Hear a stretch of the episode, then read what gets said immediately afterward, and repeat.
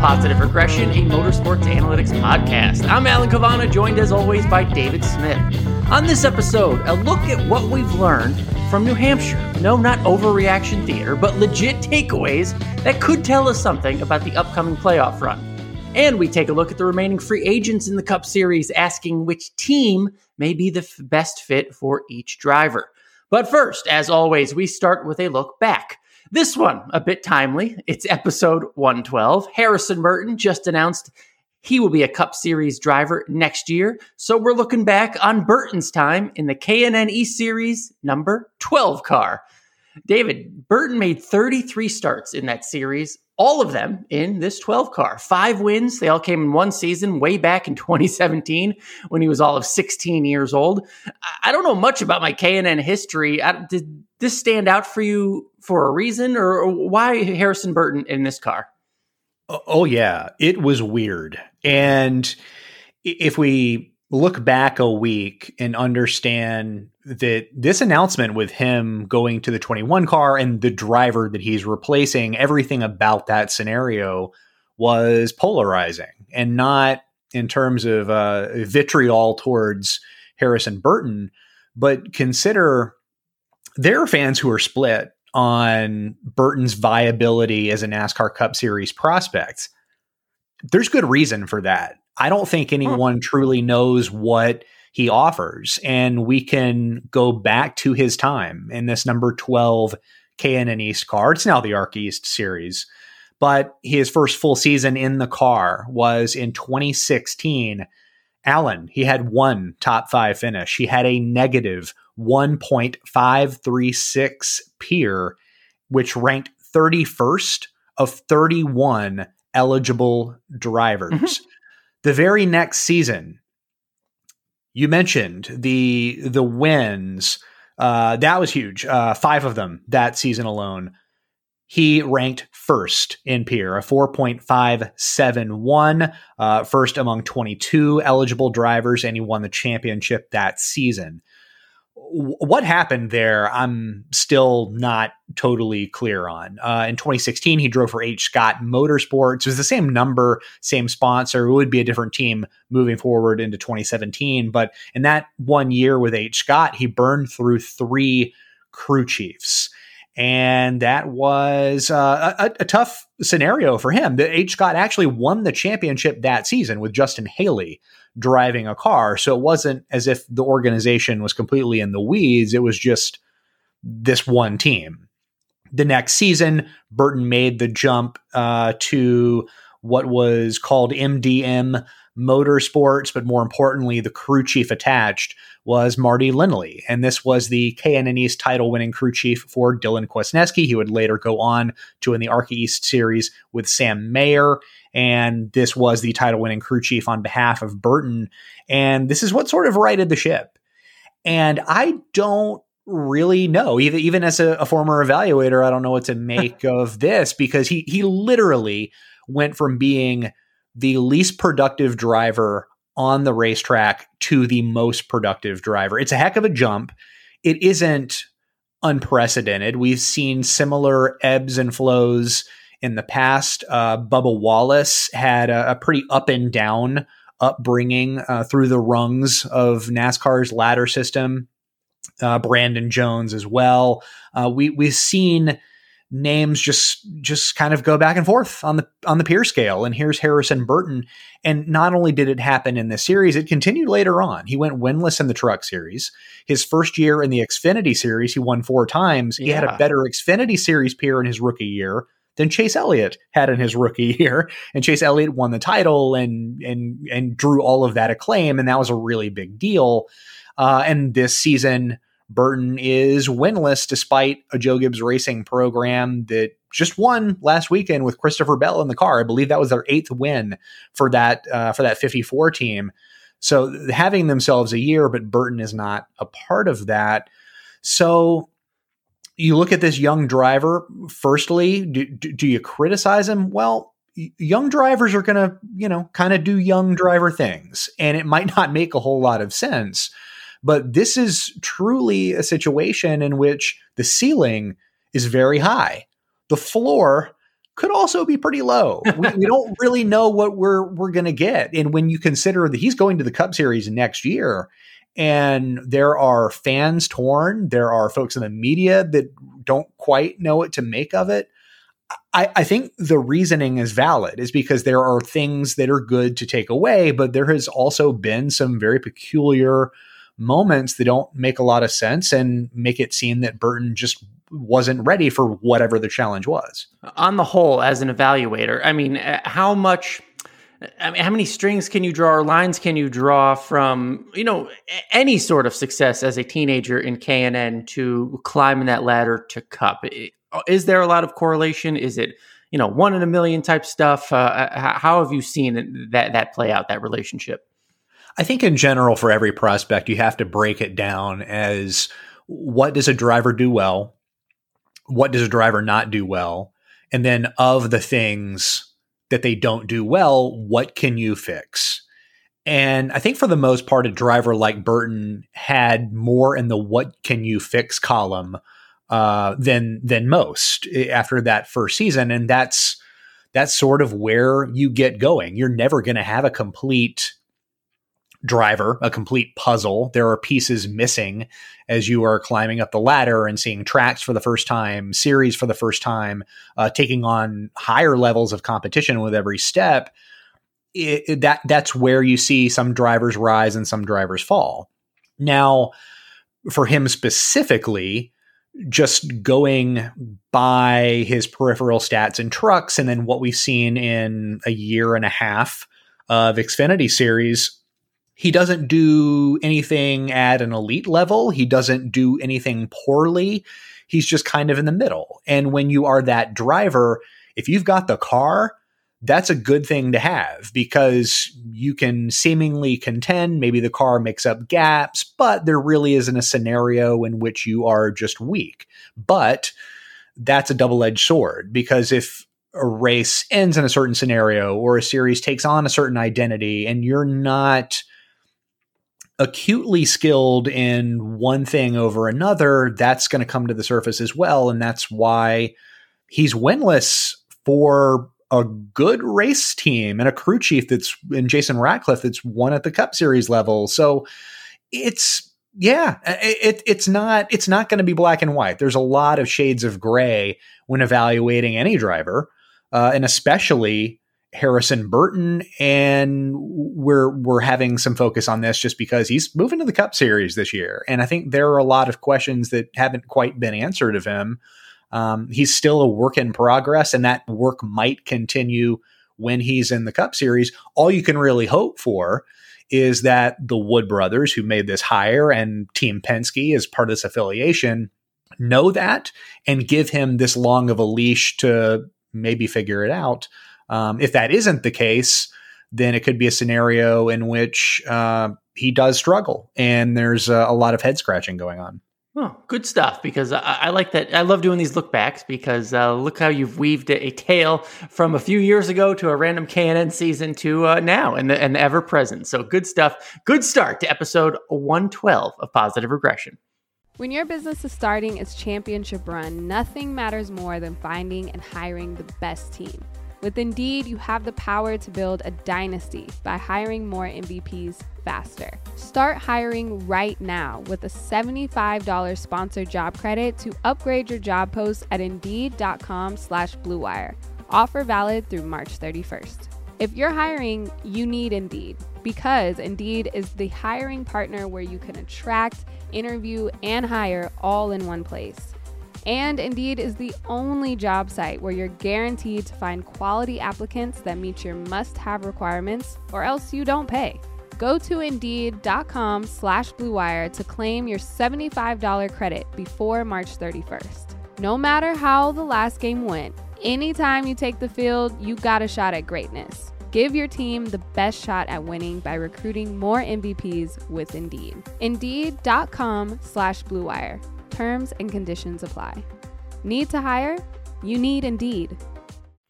Let's keep it going, David, because we are heading into a two week break for the Cup Series season, but coming off a pretty damn good race up in New Hampshire, I must say. I was there out on pit road, and we talked about it, you know, going in and previewing it, how uh, the significance potentially only because it was a 750 horsepower race. Uh, the road to a championship runs through 750 horsepower tracks. We saw in 2020 uh, kind of some of the stuff that New Hampshire showed us going forward. And so we're going to do that again, David. We're going to look back on this New Hampshire race and not overreact, but we can we can dissect it a little bit and, and try to find five things that this race may have taught us potentially going forward about the rest of the season and or potential championship run. So let's give it a try, David. Uh, the first one seems pretty obvious, but even though Penske didn't win, didn't defend its uh, New Hampshire crown, it sure seemed like they were pretty damn good on those 750 tracks once again because they all finished. They all, Ryan Blaney led laps. Brad, Brad Keselowski was certainly contending, and Joey Logano came back from two laps down and probably had one of the best cars out there. Just the freak thing that happened at the beginning of the race. So, uh, David, you know, we, we talked about it last week how much they needed this race, or at least that was one of my points. Who needed to be good in this race? And I said the Penske cars, and they showed up.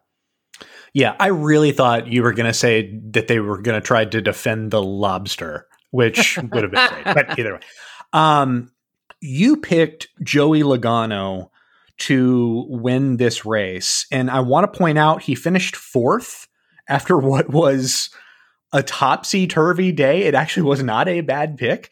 Um, not a bad call at all. No. And he continues to stand out, I think, as a threat on this track type. But the takeaway, as you mentioned, was the emergence of Ryan Blaney and Brad Keselowski with the fastest and second fastest cars in this race, respectively. Uh, they both took home stage victories. They both took on each other for a stretch early during the final stage. Uh, that was quite something. But this whole race, even though they did not win, it was a good reminder that okay, with with this focus, uh, they've got something. They they spent energy and manpower on making this organization uh, one of uh, 750 horsepower specialists. Uh, the result was the fastest and second fastest car uh, in a race on a track that does kind of blend into what we're going to see in the playoffs. Given what we've seen from both of these guys this year, Blaney and Keselowski, uh, this season, what they've done on 550 tracks, because they're faster there than they are on 750. The semifinal round of the playoffs is Texas, Kansas, and Martinsville. That shapes up to be a killer slate for them on paper.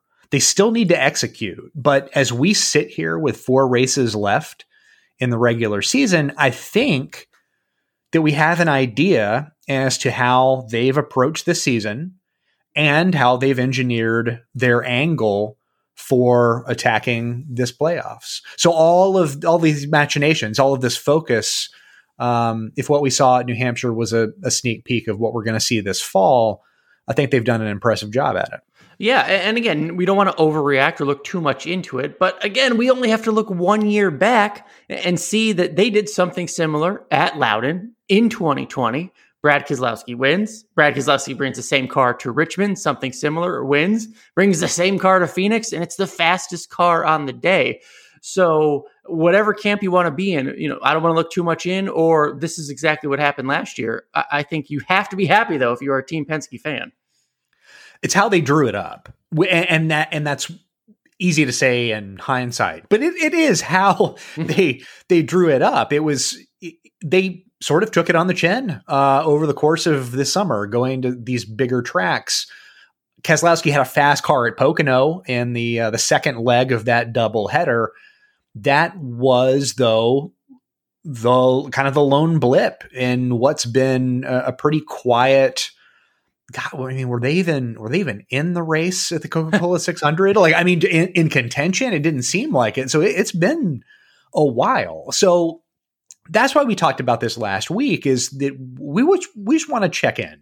We, that's this is kind of what this was. It was a check in on the strength of the 750 horsepower specialists, and yeah, they're they're still pretty good, is what we learned, and that just you know it's a, another thorough reminder to not panic when you see these teams not performing up to snuff on mile and a half tracks, two mile tracks, uh, even places like Dover, which I mentioned in in the Motorsports Analytics Discord chat before the New Hampshire race, Dover may as well just be a high horsepower intermediate track at this point because it hmm. just it, it sort of lifts right out of what we see from other 750s. But that lack of performance now, in hindsight, I'm not too worried about it. I, I think Penske has done everything that they set out to do, and they're going to be dangerous come playoff time. All right, that was number one. Number two, David, is the other side of that. If Penske was the good, uh, something I was looking at for out of New Hampshire is the other side. Hendrick Motorsports. Again, this was a question going in. If you listened to last week's preview, uh, you know, who needed this to be a good weekend? I made the case for Hendrick, wondering what their 750 project uh, prospects could be in the future. Kyle Larson, the top finisher, certainly never really a contender throughout the day. He was the top HMS finisher in seventh. My man Larry Mack had a great stat, David. That was the first time since the Bristol Dirt Race, another 750 track, that no HMS car was in the top five. Alex Bowman, ninth, Chase Elliott, 18th, William Byron, 21st. David, th- this may be a little revealing of, of me and my work, but I was there.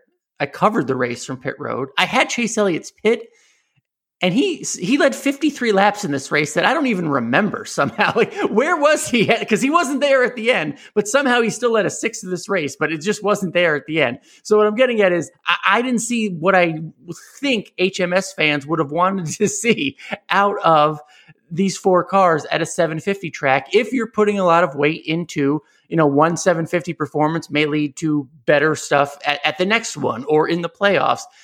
I didn't see it. So I, I think there are still questions there about Hendrick Motorsports and their 750 stuff. Uh, quite a bit. Uh, and, and it wasn't as if they were slow. Larson had the seventh fastest car, Elliott the eighth fastest car, Bowman ranked 10th in median lap time. William Byron ranked 19th. That's that's one that, that needs uh, needs some work. Yeah, and he was the fastest 750 guy going into that race. Huh. So it isn't as if they are out and out bad, but here are the the scenarios that are factual. Penske just came in and produced the fastest and second fastest car on a 750 track that translates to playoff tracks. Uh, if you are not of that caliber, if you cannot contend with them, that's going to be an issue. Uh, SHR brought fast cars.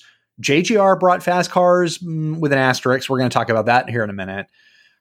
I'm I'm not feeling great if I'm Hendrick Motorsports. It was a, you know, the, the, whereas Penske and some of these other teams focused on 750 tracks and it took away from their energy and research and development and everything that goes into the big tracks. Hendrick took advantage of that. And I went on the uh, the teardown podcast after the Coke 600 and and and mentioned this with Jordan Bianchi the Dover race when Hendrick finished one, two, three, four, and they took a, a family photo after it was at, at, the shop after it was over to commemorate the day.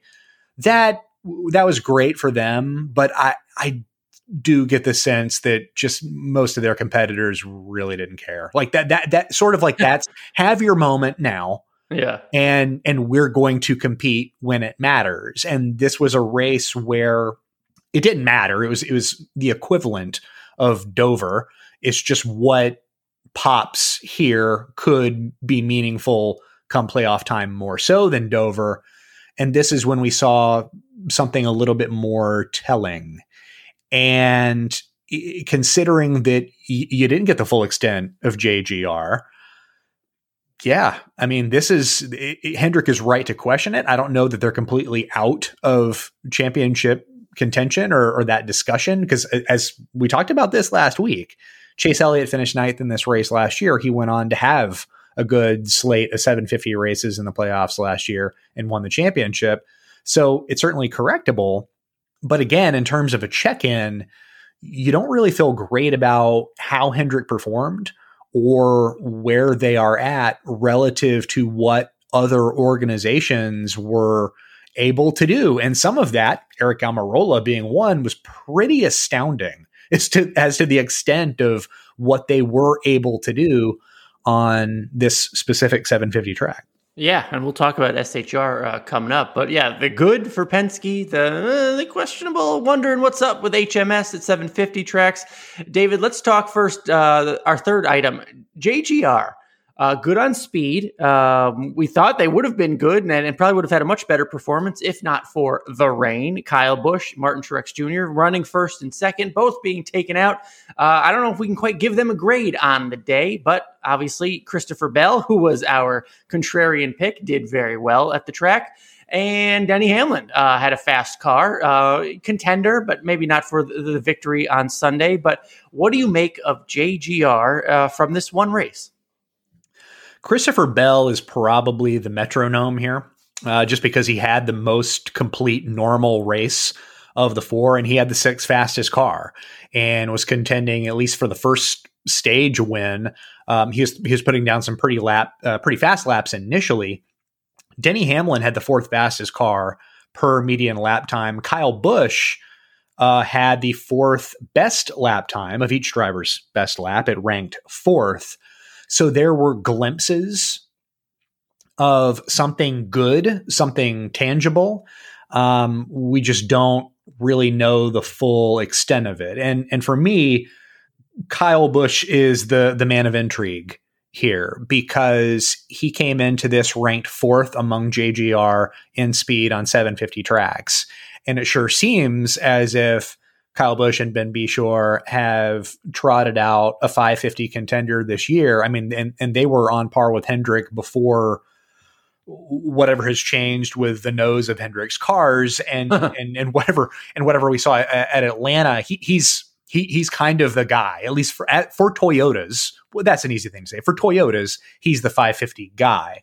What we don't know is, his viability on 750 tracks. And this was a race, New Hampshire, he actually performed well last year. He tends to perform well all the time. So I, I think we missed out on a lot of Kyle Busch running out front. Uh, if that wouldn't have mattered to the speed of the Penske cars, those are still fast cars, but how they stack up is where we're lost. But seeing Chris Bell, again, a driver who's good at New Hampshire, he's undefeated there in the Xfinity series, perform uh, I mean, well, sixth fastest car and and had a car I think capable of of winning. Certainly, given how things shook out at the end of the race, I, would feel pretty good. And uh, last week, I wrote an article for NBC Sports about Denny Hamlin. You know, talking about him. You know, despite being winless, he is better suited for the playoffs than he was last year. He is actually averaging on playoff tracks during the regular season, he averaged 17 more points per race this year than he did last year. So he's going in with a little bit more strength. And keep in mind, this was a guy whose post race interview after Phoenix, he didn't put his head down. It, it was not a woe is me kind of interview. He was almost smiling, saying that yeah, I, I, did everything that I could possibly do. Our team made no mistakes. We did not have the speed. That and that was where it is. And he and he called it uh, a learning moment or a learning experience, something something to that effect. And he's come back this year. This whole organization, maybe minus Kyle Busch, has come back this year having corrected some of the issues that ailed them last fall. I think that's pretty impressive. They made the successful pivot. We just don't know the full extent uh, to it, uh, at least just based on New Hampshire. But prior to that, I, I, felt great about Hamlin. I still feel good about his chances of at least getting back to Phoenix as a member of the championship four, based on what we've seen him uh, from him this year on tracks that are uh, that have res- representation in the playoffs. All right, this is what we've learned from New Hampshire going forward about we've covered Penske, we've covered HMS, we've covered JGR. David, number four on my list was, was, pit stops and how much they still matter. I know that may sound crazy and uh, kind of a you know no s, you know, no no bleep, but uh, what we saw on a flat track where track position matters a lot. It's just the extent of, of how bad a pit or what the effect of a bad pit stop, I guess is what I'm saying. We've talked a lot about it on the subject, specifically the importance of being mistake free, really, David, instead of being super fast.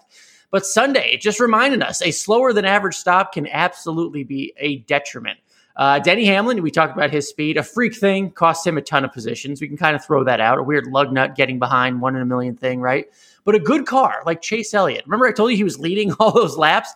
A good pit stop Sunday, David, was about in the low 13 seconds. Elliott's first few stops, 14.8, 15.0, 16.9. He lost a ton of track position. Again, I had his pit in the in that last stage. Didn't go well after that, right? I mean, lost a ton by that point, you know, they lost so much track position, even the speed they didn't have wasn't going to help them. Similar with Blaney, we talked about his speed earlier. Two bad pit stops early in the race. It just felt like it left him chasing those spots for the rest of the race. He, again, he did rebound at the end, but you know, you wonder what he would have been like with that better track position. And then, David, you look at the other end. Two of the best crews on Sunday, interestingly enough, Eric Almirola in the 10 car and Kevin Harvick in the 4 car, who had a great run going. I don't think that's a coincidence. Um, two of the three fastest pit stops of the day on Sunday, David. The 20 crew, uh, who finished second, Christopher Bell. So going forward, again, to me, it was just a reminder of how much that will factor in, especially a slow stop. You know, may not have to be the fastest, but if you're slow, cost you track position, and it really does factor in, can factor into your uh, race ending position. Yeah, F- fast cars having fast pit stops this is sort of a rich get richer scenario, right? Because if you make no adjustments, you're probably going to have a pretty good stop. Because if you need to to make adjustments every time a wrench goes in the window the pit stop gets slower. And that's just the the, the nature of uh, of pitting and trying to make your car go faster. But what you said is interesting. The slow stops uh, chase elliott specifically because this was the fastest pit crew of the first half of this season. And I'm reminded of something that Greg Ives spoke about regarding his pit crew on behalf of Alex Bowman. His focus for his pit crew isn't to have the fastest stop, it's to have a stop with no mistakes. And to that end, they've won races this year based on pit stops, but that's an interesting mindset to have. Uh, if you are trying to be, I mean, everyone's going fast. I, I, think that's plain as day. But if you're trying to be fast to the point that you're you're pushing it past a limit that just doesn't need to happen, you're you are going to make those mistakes. So as we get into the playoffs, that that's typically when we see some crew shuffling uh, from some of these bigger organizations as teams get eliminated. You see good, you know, tire changers that move from one team to another and you're trying to optimize everything and that helps to a certain effect. You are trying to get faster, but really I'm just reminded again the goal is to not make mistakes. Uh, and even then, a bad pit stop can kill a good strategy or um, can rescue uh, a bad strategy. I, I, think back to Atlanta Matt McCall's call on the final green flag pit cycle for Kurt Busch. We've complimented McCall this year. He's maybe the most improved pit strategist all in, but I think his retention rate for Kurt Busch when pitting from inside the top five is like 20%. The call wasn't great. Uh, Kyle Busch actually leapfrogged him for position, but the stop was good enough where it mitigated some of the damage. And and oh, by the way, Kurt had the fastest car, and that certainly helped. But you're you're right. I mean, it's just another reminder, and we saw it in the championship race last year with Brad Keselowski. What would have happened had he not lost? Yep. What was it like 11, 12, 16 spots, whatever it was on, on pit road at Phoenix? Uh, he had the fastest car in the race, and he couldn't rescue himself from those mistakes. So uh, you're right. You're right to see it. I'm glad you were on pit road to witness it firsthand because, yeah, it's obviously a really big deal. All right. And finally, number five from what we can take away from New Hampshire, possibly going forward. David, this one, this is one, I, I just made the strongest debate with me. SHR is relevant again. Now, how do you wrap your argument around this? they have the win Yeah. All right. It puts Eric Almirola firmly in the playoffs. Kevin Harvick, you expect him to be there as well. I, I guess uh, defining relevance, if you will. But uh, if we want to look a ton into it, they had good speed, so that that will be relevant to the 750 tracks in the playoffs. But how far are you going with this? It was one surprising race, if you will. Oh, I don't think it's just one. Uh, I, if you factor in Nashville, this is a, a oh, second yep. really significant okay. um, step in the right direction for SHR. Earlier this year, Rodney Childers was admirably open, I'll say, about the sizable effect on downforce that came as a result of a new inspection template. And it had, uh, particularly for Stewart-Haas, a walloping effect. And since then, he's been publicly pessimistic about SHR's path back to uh, something similar, uh, uh, uh maybe a, a point status that they had last year. And understanding that, I would argue two things. Firstly, I don't think a return to that status that they had last year, to what they were exclusively doing well on big tracks. I don't think that's a recipe for a championship. Clearly, it wasn't last year for Kevin Harvick. Okay. Secondly, if the inspection template change, uh, if that forced them to pivot and focus on 750 tracks, then NASCAR did them a huge favor because I, w- without that change, I don't know if they would have made that switch.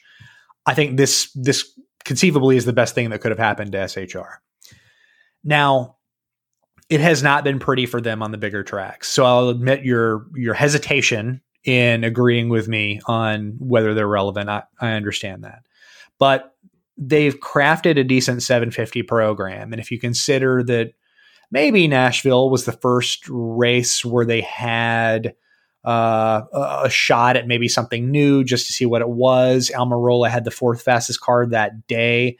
Uh, I don't you know, I don't know how much Nashville translates to New Hampshire, but Almirola's speed specifically did. And it was a fast day for Kevin Harvick as well, ranked third in median lap time. He did not win this race, but he made his presence felt. And it leads me to believe that, yeah, they, they've they've got a, a far better hand that they're playing with in advance of the playoffs than maybe we would have thought a week ago. All right, good stuff. And again, these are maybe not overreactions, but things we hope to have learned from the New Hampshire race going forward as we look toward this playoff run. Next up, David, let's do some free agent talk as we head into this break because, you know, a lot of times this is the dominoes are falling, right? We get the Brad Keselowski news officially this week. Ryan Newman back as an official free agent. See what he add him to the list. But instead of accurately guessing who goes where, let's look at the top let's look at each of the top drivers available on the market and, and try to identify the best fit or team or situation whatever have you in which the driver would thrive. We'll kind of reverse how people think about it. Uh, let's talk let's start with matt DiBenedetto because he has certainly been the talk after uh, officially finding out for finality, if you will, that he will not be back with Team Penske nor the Wood brothers, even though, uh, you know, some could say he should have known for a long, long time. Uh, but David, we heard, you know, his thoughts on that.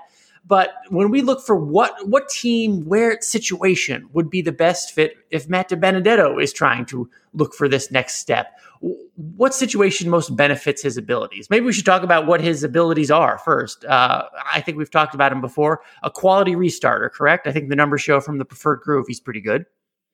Yes, that is true. And uh, I would also say 550 horsepower tracks, okay. uh, just based on his pure splits this year. So, uh, you know, I, I, broke down that that uh, that massive transaction day, Cindric to uh, to Penske, Burton to Wood Brothers, and DiBenedetto to the open market uh, for NBC Sports. And when I wrote the DiBenedetto portion, I said that he is simultaneously underrated and overrated. Hmm. Uh, he's he's beloved by the people that love him.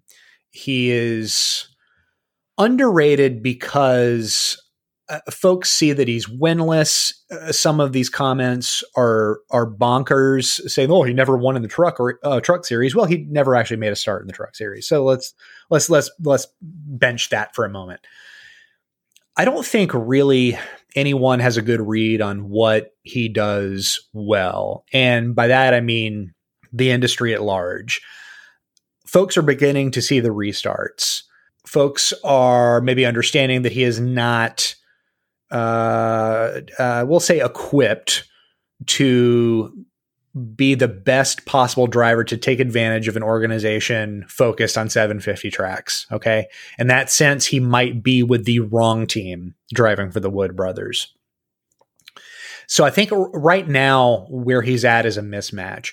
Ideally for him, he's looking for a team that that needs to build around his short runs and maybe has to focus on 550 tracks to to do anything, accomplish anything. And I think a small team actually benefits him more because uh, l- let's face it, Wood Brothers is it's a de facto Penske team. He's one of a crowd, and and they are going to pull in the direction of what they want to do, what the overall goal is, and that's to win a championship. Even though that really doesn't involve him. I, I don't know if a situation exists right now in the Cup Series that suits him, but I feel like a team like a Front Row Motorsports mm-hmm. that already has a focus on 550 tracks, uh, that has a need for drivers with some kind of identity, and uh, DiBenedetto has a short run identity. It's a team uh, whose crew chiefs focus heavily on green flag pit strategy, which the best strategist Matty D ever had was Randy Cox, and that was for Go Fast Racing, and that was three years ago. So he's sort of not had a crew chief able to supplement long run passing, maybe his biggest weakness. Front row motorsports to me stand, uh, stands out as if it's not an opportunity, I don't know that McDowell and Alfredo are going anywhere, but a small team, an underdog mentality, and one that's sort of forced to build around DiBenedetto's strengths, knowing that, yeah, he, he might not be a top 10 driver, but on his best day, he could be the top 15, top 16 guy in the series. He was last year. That's not far fetched. Um, have that understanding and know to a fault what he is and what he actually does well, that would benefit him. Um, I don't know if that's going to come to fruition or not, but um, I think looking at the last two or three years, he's just been paired with potentially the wrong teams, uh, ill suited for his strengths.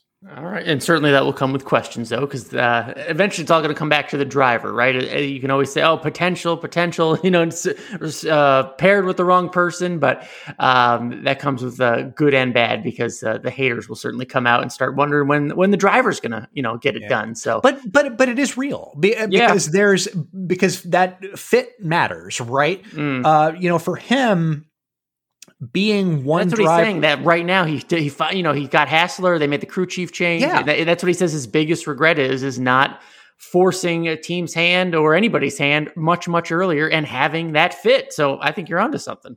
Yeah and and I don't I don't think he really ever fit there to begin with. I don't I don't view I, I think he thrives as an underdog as hot takey as that is to say. But also, this team clearly wasn't built with him in mind. He was plugged into the situation that Paul Menard had going on. I don't know if that's where a driver wants to be. I don't think you're going to say no to that offer, but was it the best thing for his career? I'm not so sure about that. Now, if if he's going to thrive from being with a smaller team that's that sort of has to go by his strengths, I look at uh, somebody like Ryan Preece. I know he's on our list to talk about next Preece is a driver who builds his own modifieds, basically, and has been with a small team for a while in the Cup Series. He needs a wall of engineers to talk to, and he needs other marquee drivers within the organization to sort of plug in the gaps of knowledge that he's been lacking. Like, like if you if you could maybe swap their two positions, their two lots in life, hmm. both would probably perform better individually. Um, so I don't know. Do you want to talk about Preece? Yeah, yeah. I mean, because look, it, it, to that point, you know, is he an ideal fit for a big race team? That is something he has not been on. Uh, it, it's the, the proper way to judge him. Maybe you can help me with that. You know, I look at speed of the car versus his finish. He's slightly his average finish is slightly above where his car ranks in speed. I think that's a positive, right? But we also haven't seen much improvement out of him. If you look, if you go by just average finish or the top line stats, uh, it's been pretty consistent. And I don't know if the consistent is what you want out of a young, what you hope to be emerging driver, right? You want a little improvement. I don't know if we're seeing that as much as we should be. Well, it, it, that depends on how you want to look at it, right? Yeah. Because that his JTG team this year is not chartered. Uh, this is the team with the among those in the top 30 this is the second worst pit crew uh, only anthony alfredo's is worse hmm. i mean the, the, pit crew's been criminally bad at times compared to where what ricky stenhouse has is sort of a middle of the road pit crew it's a big drop off and I look at Preece, he is a positive surplus passer on every track type right now. And he ended the year as a positive surplus passer on the whole uh, last year. He does kind of win battles within his running whereabouts.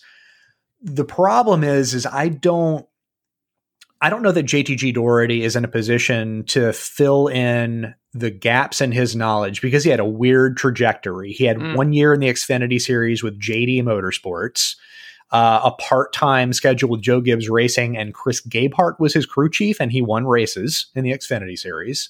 Um, modifieds, he never really he didn't do ARCA, he didn't do you know K&N any of that, um, and then goes into Cup right off the bat, full time ride JTG Daugherty.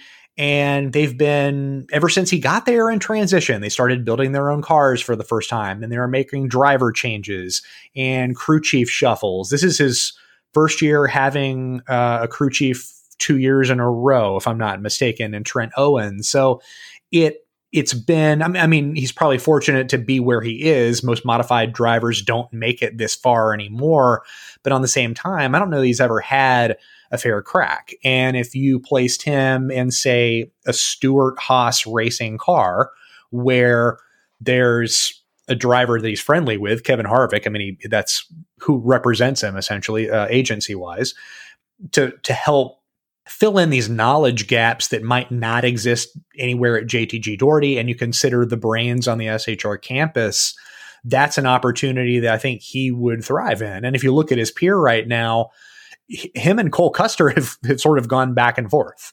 I think it's it's interesting to note that Custer has more access to knowledge, and this is the result that he's turning in, whereas Preece probably doesn't have that access, and he's getting similar results, um, equipment removed. Right? There is a world in which things are better for Preece I don't know if he's ever going to get this opportunity, but considering that he's with a team that doesn't have a charter, it's sort of an uncertain future. There, you know, rumors were shut down this week that Harvick was going to buy that team outright. I don't see that happening. Um, no, Bob Pockrass, no interest. Yeah, Bob Pocker said that Tad isn't selling, so I'll I'll take that as gospel for now. Uh, but Preece's ride is certainly in jeopardy. It, it just it hasn't ever felt concrete uh, to begin with. So you you kind of do want to see if there is a next level for this kind of driver who, by the way, is phenomenal in modifieds and has been good at every level until this one. And even his peripheral stats suggest that there's something there worth looking into. Uh, certainly, maybe worth a, a roll of the dice, but there are so few of these rides available, you wonder if that option is ever going to open up. And I mean, you mentioned just potentially giving him more resources, what he could do with it. Is it too much to look into? I mean, when he had those few races with JGR and goes out and wins, I mean, doesn't that tell the story? Is that is that too obvious? Like, obviously, you put him in good equipment, he's going to do good. But you know, he did what he was supposed to with that, right? You gave him good equipment. He went out there and won. Not every driver does that in great equipment. Uh, that that that that seems at least a bit telling to me that if you did put him in good equipment, he would know what to do with it. As simple as that sounds. Yeah, and, that's in in all realities, that's probably how he got the JTG Daugherty ride to begin with. Was based on how he did perform for JGR, but he also had a uh, a respectable peer driving for JD Motorsports. Just you know, no one cares uh, what what you're doing in the JD car. Uh, Ross Chastain had to get out of a JD car to prove himself elsewhere. But um, God, for for Preece, you just you wonder. You, you, you, we've seen JTG in recent weeks just show up to the track with duds, with engine problems early on, or, or I mean, uh, altogether just not not great outings. And then you see the upside of Ricky Stenhouse paired with Brian Pattie, and those two have a mind meld, and they throw down a good race. That's what they're capable of. Um, you wonder what's missing with Preece right now and his team. Uh, again, not chartered. You can understand if they're throwing more resources in the direction of the the 47 car. But if not, you just want a little bit better just to understand what he's truly capable of. All right, that's uh, Matt DiBenedetto, Ryan Preece. Next up, Ross Chastain. Uh, something, I mean, a surprise, unexpected free agent, right? Ganassi has been sold to Trackhouse. We don't know what the future holds. Well, one driver will go, either Kurt Busch or you know they have Kurt Busch and Ross now. Only one of them is staying, if if any of them, uh, to be a teammate with Daniel Suarez. So. Uh, has Ross helped himself out this year in the 42? To me, David, the eye test, uh, the sniff test, the watermelon taste test. I don't know. To me, all those things they say yes. Uh, the car crew chief combo to me, just looking at it, right, is performing better than it was last year uh, you know, post Kyle Larson and all that stuff. They have upped their game. The 42 has upped its performance. Uh, I think we're seeing him take advantage of his strengths, which have turned out to be some of these uh, road course tracks. And when they get there, he performs. You know, when, it's not every week, but when he is supposed to, when he can, he seems to be taking advantage of what he should be. To me, that is great. That is something to work on. So I think he has improved his stock this year. Yeah, I, I, you said it with with road courses right? Like it's almost as if he is tailor made for the next gen era where the schedule expands to road courses. Um, but he's also established himself this year as an efficient passer, which is something we didn't really see uh, from him in the Xfinity series. He was known for his restarts in the Xfinity series. And here he is, this guy who it is rubbing some drivers the wrong way, trying to force passes. Always but, has, always has. But but it's effective. It's effective, right? Like he is getting positions. Uh, the peer is in a good spot. He probably won't end up in the playoffs, barring a shock win. But it was a good year. I think it answered a lot of questions. Uh, we didn't know if the road course thing was real because a lot of those passing numbers took place with premium motorsports, and we don't really know how to gauge that. Turns out they were true. Uh, he he's he's a driver w- with some staying power in this series, and I don't know that he has a whole lot of watermelon money. He's got a little bit of watermelon money, and maybe that can help him stay in if it comes to that. That's somebody that uh, a, a, team can build on, and it, it just it strikes me when I think about what he's doing well now Ganassi speed has been all over the place this year. It's been fast recently. Uh, you, you, know, we're two weeks removed from Atlanta, but over the whole of the year, I, I haven't really known what to expect from this program, really. Um, but Chastain's managed it pretty well, and I, I think a lot of his time spent in some of these backmarker cars, making them faster than what they probably should be, has benefited him uh, in this scenario. And I think because of that, it opens him up to every team. There, he, he might not have a program hiring him next year of an equivalent caliber to the one that he has this season, but I also think that he could thrive regardless of uh, program speed. And I, I, I, think that would be interesting to see what happens if he's with a maybe a, a smaller team or a team just with less speed than the one he has now. Mm-hmm. Uh, um, do you? I hope he gets the look that he deserves from Trackhouse to stay. You know, we don't know That's how much. The one. Yep. Yeah.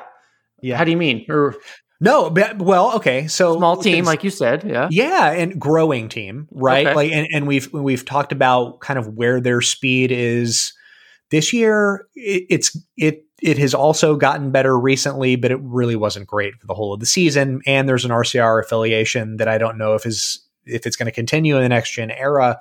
So it's still an independent operation finding its footing. A driver like a Chastain with a knack for getting better results than JD Motorsports is getting them. Certainly, the Niece Motorsports uh, should have should have gotten. I think yeah. the Truck Series. He's pretty much made that his history. That to me is more impressive than what he did in a Ganassi Xfinity car, where everyone who got in that car won uh, an Xfinity race, or, or, even the Kaulig Xfinity car. He didn't win. In, in that last year, I was more interested in his peripheral stats. His peer was great last year, despite not winning.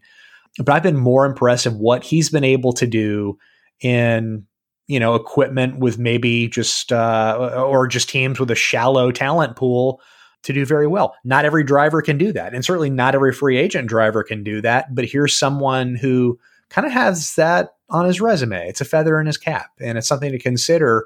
Certainly, if you're a small team looking to grow like Trackhouse. All right, good stuff. We'll see what happens in this next two week break. I think a lot of news and dominoes will be uh, put into their rightful place over the next few weeks before we go back racing. We shall see.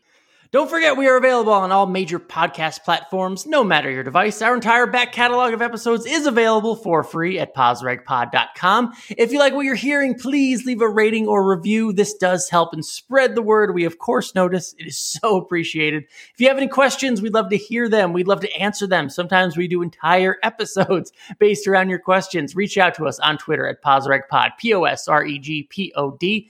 David, I know it's an off weekend, but I bet you're still working hard. What do you got?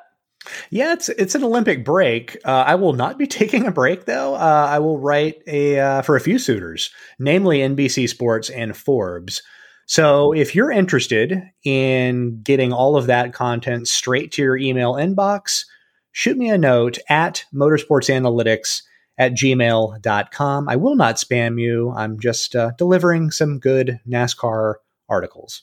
Good stuff there. And NASCAR may be off, but the rest of the racing world is not. So if you're a subscriber and listening to this on Thursday morning, first of all, thank you. Uh, but then make sure you go over to my Twitter account at Alan Cavanna and watch the latest edition of Quick Hits, which sets the table for your upcoming weekend of racing. And there is always a lot. I do that on behalf of Speed Sport, and it is such a privilege to do that. And make sure you watch Tuesdays as well for a review of the big weekend of racing. We try to cover it all over at Speed Sport and just make sure you follow all my social channels at Alan Cavanna on Twitter, Instagram, and Facebook, and all that stuff. David, another good episode. Thank you so much. Episode 112 of Positive Regression. For David Smith, I'm Alan Cavanna. Have a great weekend, everybody.